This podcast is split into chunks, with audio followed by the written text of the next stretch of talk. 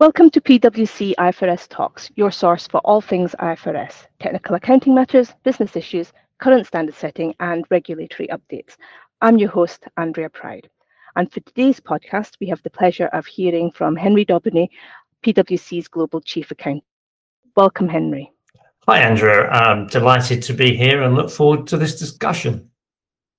Great. So, Henry, sustainability and ESG have been really hot topics over the last few months, and there seems to be a lot of activity going on from standard setters, regulators, audit firms, even governments on these topics.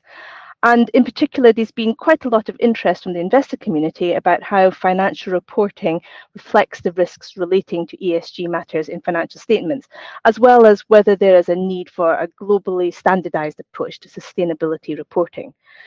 So, Henry, could you first tell us about what you understand by sustainability and ESG, how sustainability and ESG is reflected in financial reporting already, and what gaps are being found by investors and other stakeholders? An awful lot to cover there, Andrea, but yes, now happy to uh, work through those. I think perhaps if I start a little bit of the context to, to why people care about ESG or sustainability reporting, and I think it's a recognition that the old notion of a company being solely there to be a profit driver is is no longer the case. It, it is much more important role in its impact on society, how it treats its employees, its customers, and the impact it has on society. As a result, people are starting to look at other factors beyond purely profit to evaluate the value of a company. And, and so, sort of sustainability or the E for the, the environment impact, S even for the social impact, and G for how they are governed and, and, and the way the organizations conduct themselves are, are really important. Uh, I think, as you know, probably better than I do, IFRS is primarily focused around the profit and loss, so the financial reporting, uh, at the balance sheet, the cash flows, and obviously the notes supporting that. While clearly there are a number of other factors that are impacting the value of the company that aren't directly feeding into the profit and loss. And so this is why there is that that debate that you've articulated, Andrea, that is leading to uh, a demand for more information around additional factors that can impact the value of a company.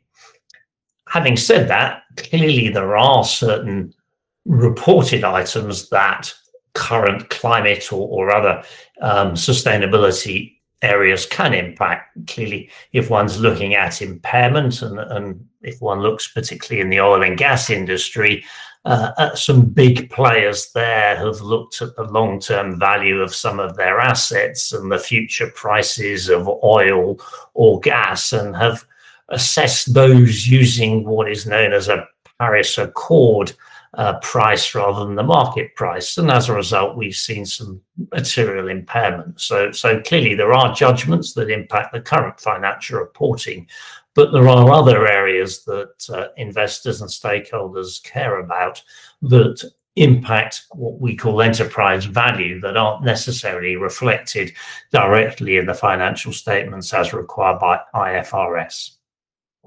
Thank you. So that's where the sustainability reporting comes in, then, that things are not financial reporting. Where are the gaps there for investors and other stakeholders? Because I'm sure there's a lot of information out there at the moment about those other impacts as well.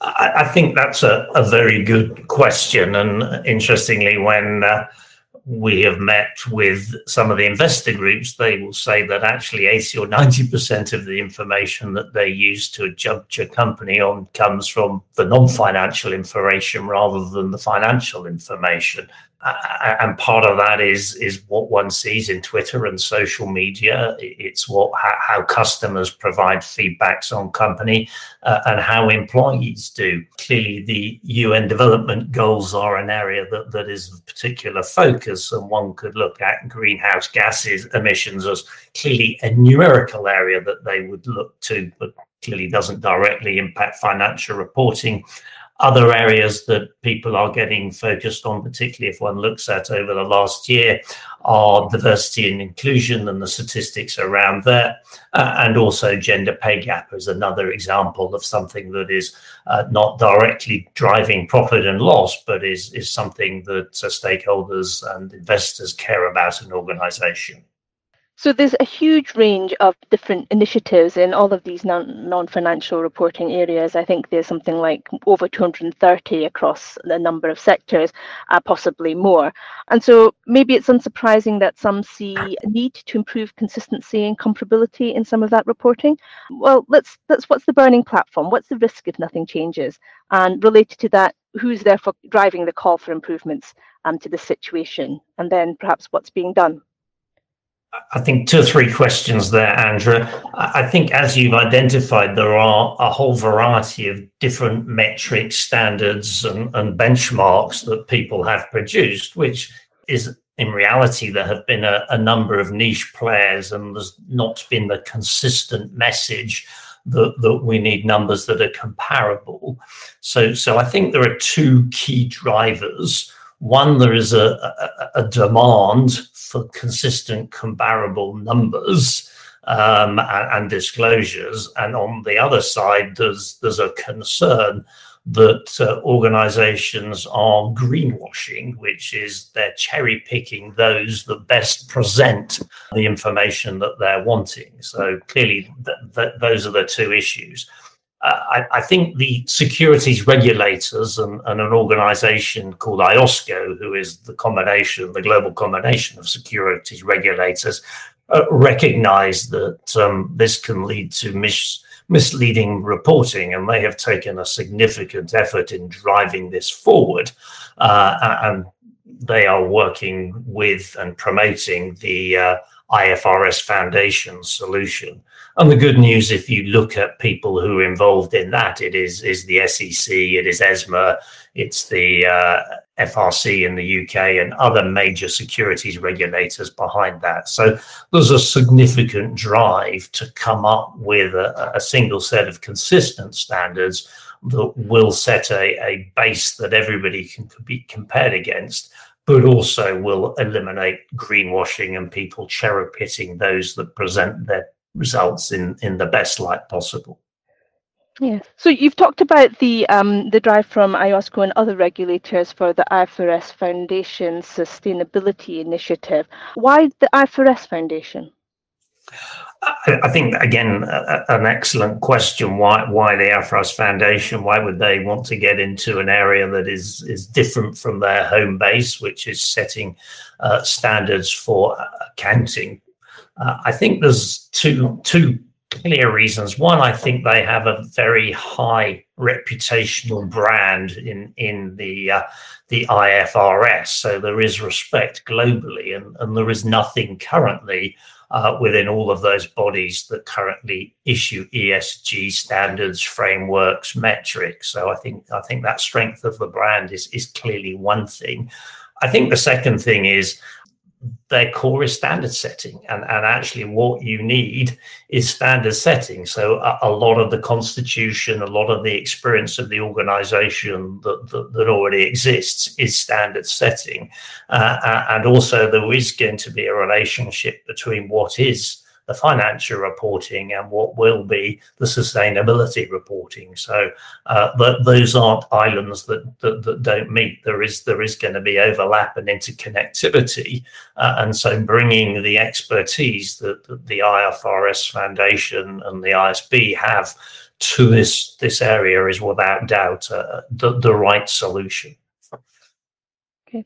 And so the IFRS Foundation is currently consulting on targeted amendments to their constitution so that they could accommodate International Sustainability Standards Board to set these sustainability standards and which could achieve the, the result that you're you're describing. How do you see the relationship between sustainability reporting and financial reporting in the future? Do you think that this, given that the, uh, 90% of what investors look like is non-financial, will uh, sustainability render financial reporting obsolete? I think absolutely not, because if I go back to where the where the, the analysts were at, the, clearly the financial reporting is is the foundation, is the base that, that, they do their analysis from. What they're trying to find currently is other data that correlates to that, so that that helps them understand what impacts enterprise value. Um, so, so I think there is definitely a, an interrelationship between the financial reporting and what the uh, ISSB will will look to do when when and it comes into existence. And I, I think that clearly, I think as we discussed earlier, enterprise value is is not just profit. It is it is the the, the impact that a corporate has in society. So the, the two are, are without doubt related. And I think putting those under the umbrella of the IFRS Foundation is, is, is a very positive step. Great, thank you. So standards are all very well, um, but they're only one part of it all. So could you tell us a little bit about the role of assurance in all of this? Absolutely, the the the message that the we are hearing and, and the ISSB are hearing is they want data that is consistent but is also trusted data uh, and the mechanisms by which the users of that information can get the trust is is by getting a a, a highly reputable organization with a relevant experience to provide uh, assurance over that data that gives its credibility both from the uh, reporter's perspective but also from the user's perspective uh, I think underpinning clearly the financial reporting is is the audit opinion, and I think there is a a lot of demand for this over the sustainability data.